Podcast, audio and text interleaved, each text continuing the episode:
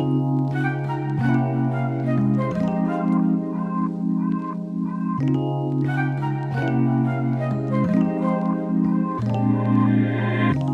はようございます。トロンボンプレイヤーの大岩和樹です。今回は1月15日金曜日に収録をしております。えーとですねもう1月も気づけば半分というところでですねちょっとこの間年が明けたと思ったら、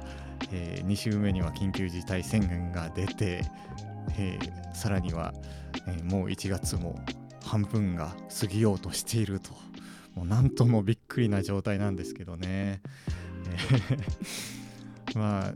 まあね、えーなかなかこう思うように動けないところはあると思うんですけども、えーできるところからねどんどんどんどんあのね進んでいけたらなというふうにも思っています。えーラジオもやっとこう BGM がつきまして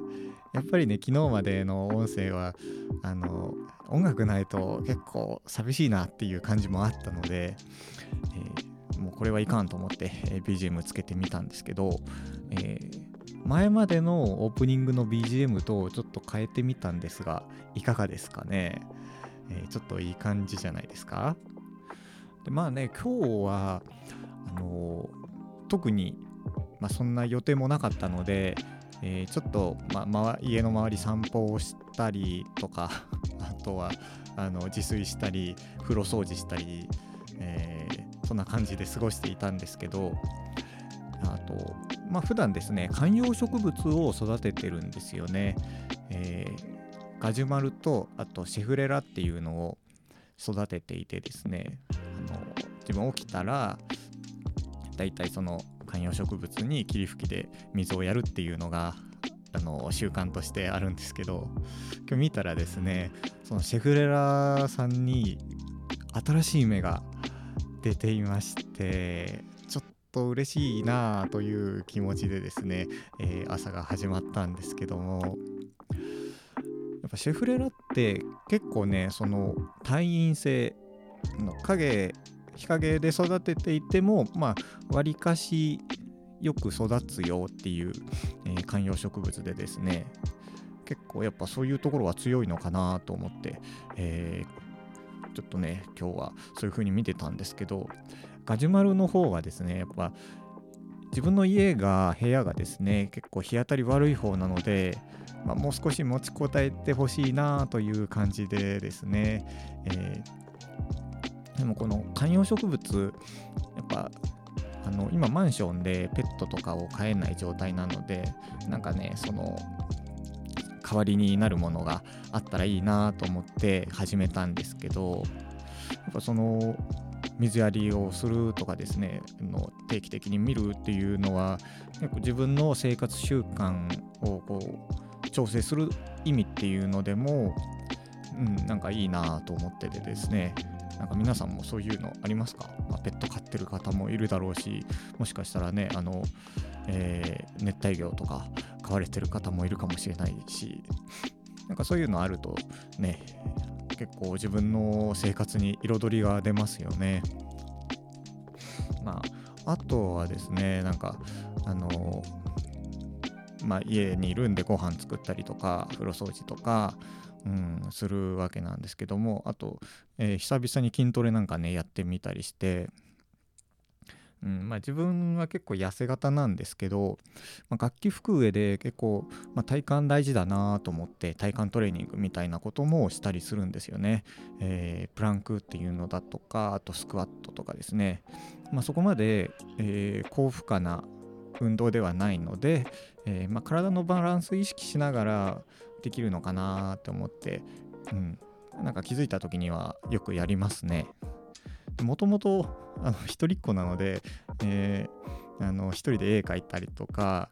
あのゲームとかしたりしてた感じなので結構猫背体質でですね。でやっぱその姿勢から演奏のコンディションを一定に保つためにも少しでもうん、なんかそういう体幹トレーニングみたいなのはやるように、えー、心がけていますね。その自分の場合やっぱ演奏でちょっとうまくいかないなとかその呼吸面プレスがうまくいってないなっていう時はだいたい姿勢の乱れが原因の時があるので、うん、なんかそういうのを意識してますね。こう不意に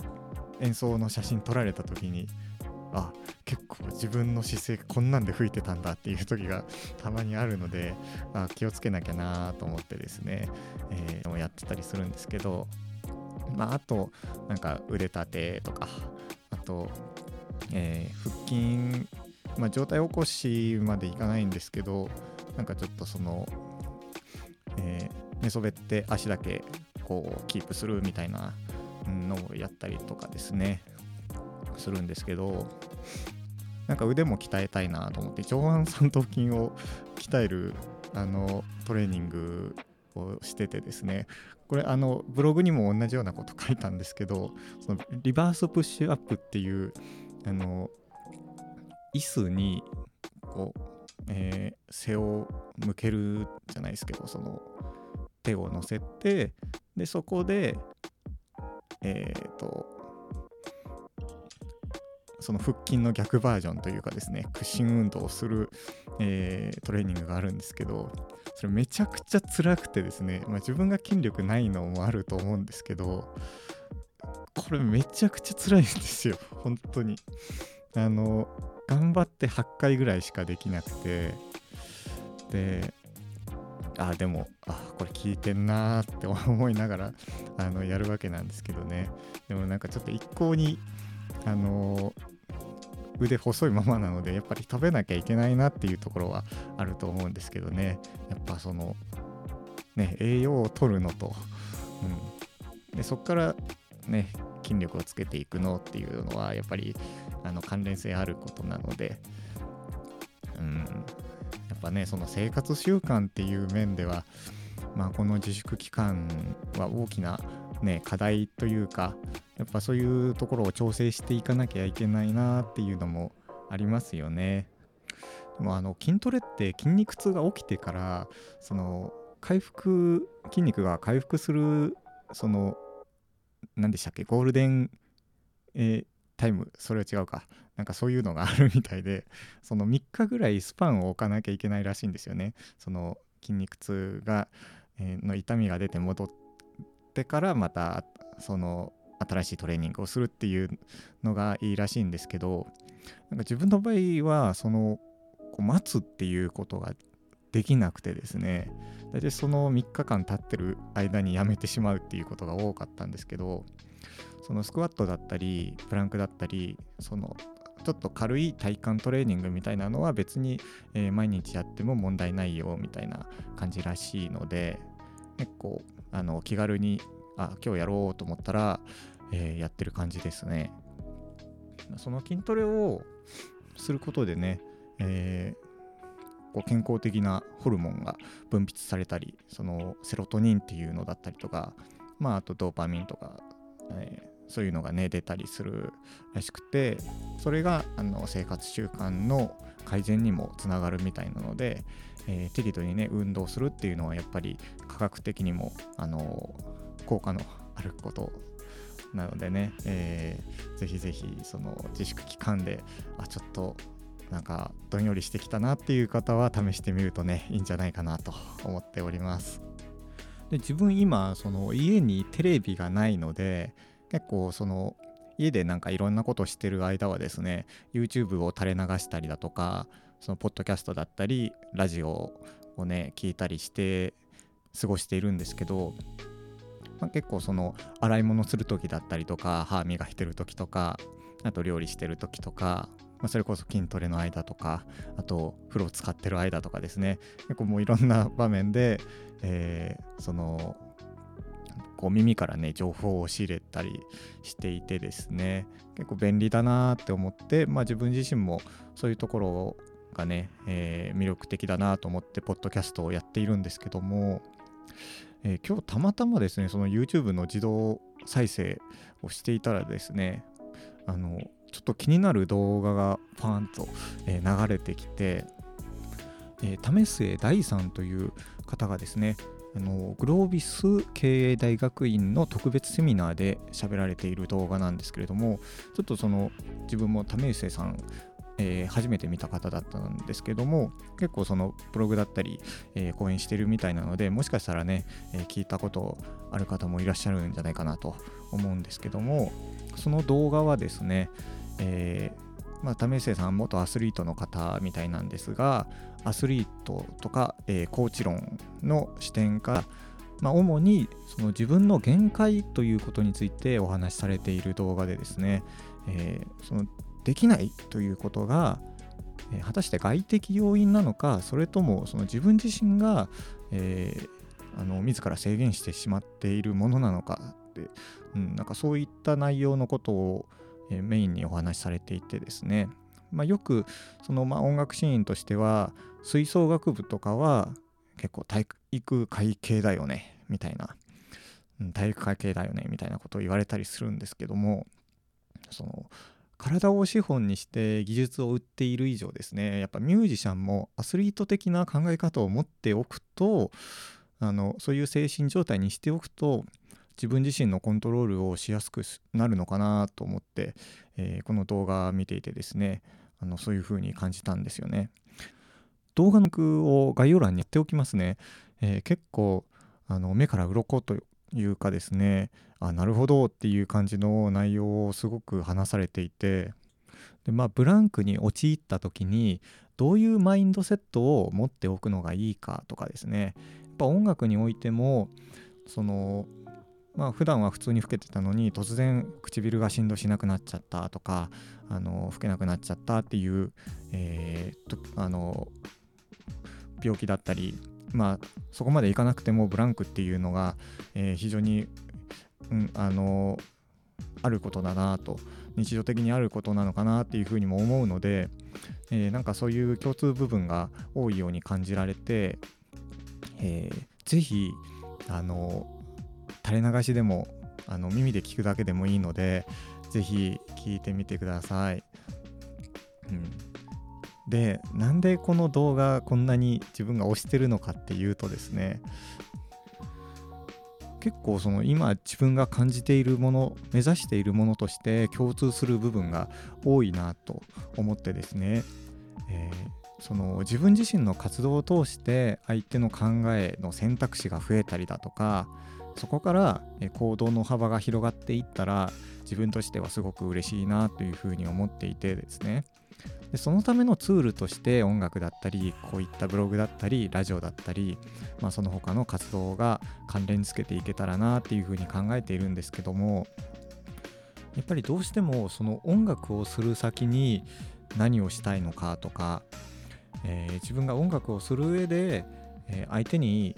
どんなことを伝えていきたいのかっていうのが、えー、あった方がいいなっていうのが自分の中にあってですね、えその上でやっぱり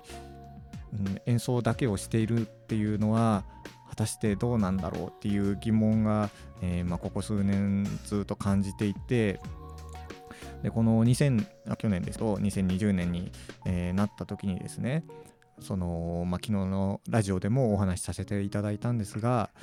あの初めましての方と、まあ、少し、えー、お話をさせていただく機会だったり、えー、まあ、ラジオをね、まあ、やり始めてでそこからまあいろんなラジオを聴くようになったりとかあとはまあいろいろ本を読んだりとかですね。その知るっていうことで自分の幅だったり、えー、まあ少し寛容になれたなっていう気もしているしですね、えー、その今までこういう方法しかないって思っていたのがあそう言われてみたらこんな方向から攻められるじゃんとか攻められるっていうのもあれですけど、うん、あこんなやり方あるじゃんとかですね、えー、そういうのを、えー、感じたりもしたのでなんかねそのやっぱ知らないっていうだけで結構その感情的にも狭まってしまうところもあると思うし、えーま、このラジオのコンセプトにもあるんですけどもやっぱあのこんな考え方あるんじゃないとか、えー、あのまあちょっとね、えー、夜になると、うん、なんかちょっと寂しくなるけどもどんよりするけどももう少しなんかこういう考え方をしてみたら元気出てくるんじゃないとか、まあ、変な話毒を積むじゃないけども自分の活動でそういった、えー、考えの共有をねしていけたらいいなっていうふうにも思っていたので、えー、この動画が流れてきた時にはあまさにもうこれは自分の言いたいことなんですっていうのがすごく感じられて、えー、なんか共感したので、うん、ぜひ、まあ、この動画あの一度見てもらいたいなっていうのとあと自分自身も、えー、こういったこと考えてますよっていう、えー、そういった、え今日は、えお話でした。というわけでここまでお聴きいただいてありがとうございます、えー、ライブ告知を一つさせてください。2021年2月20日土曜日ですね、えー、吉祥寺にある音吉メグというお店で、えー、ジャズのトリオのライブをさせていただきます、メンバーが大岩トロンボーンそして吉野弘樹さんピアノそして福島拓人さんドラムで、え3人でお送りいたします。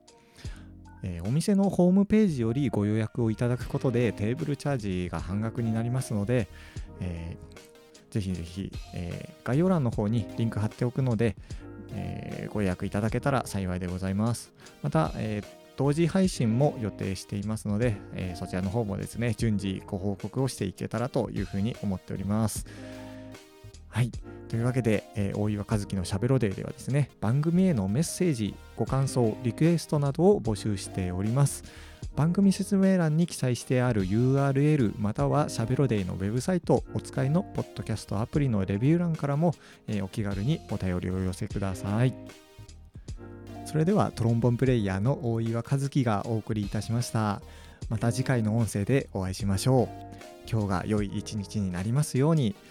いってらっしゃい。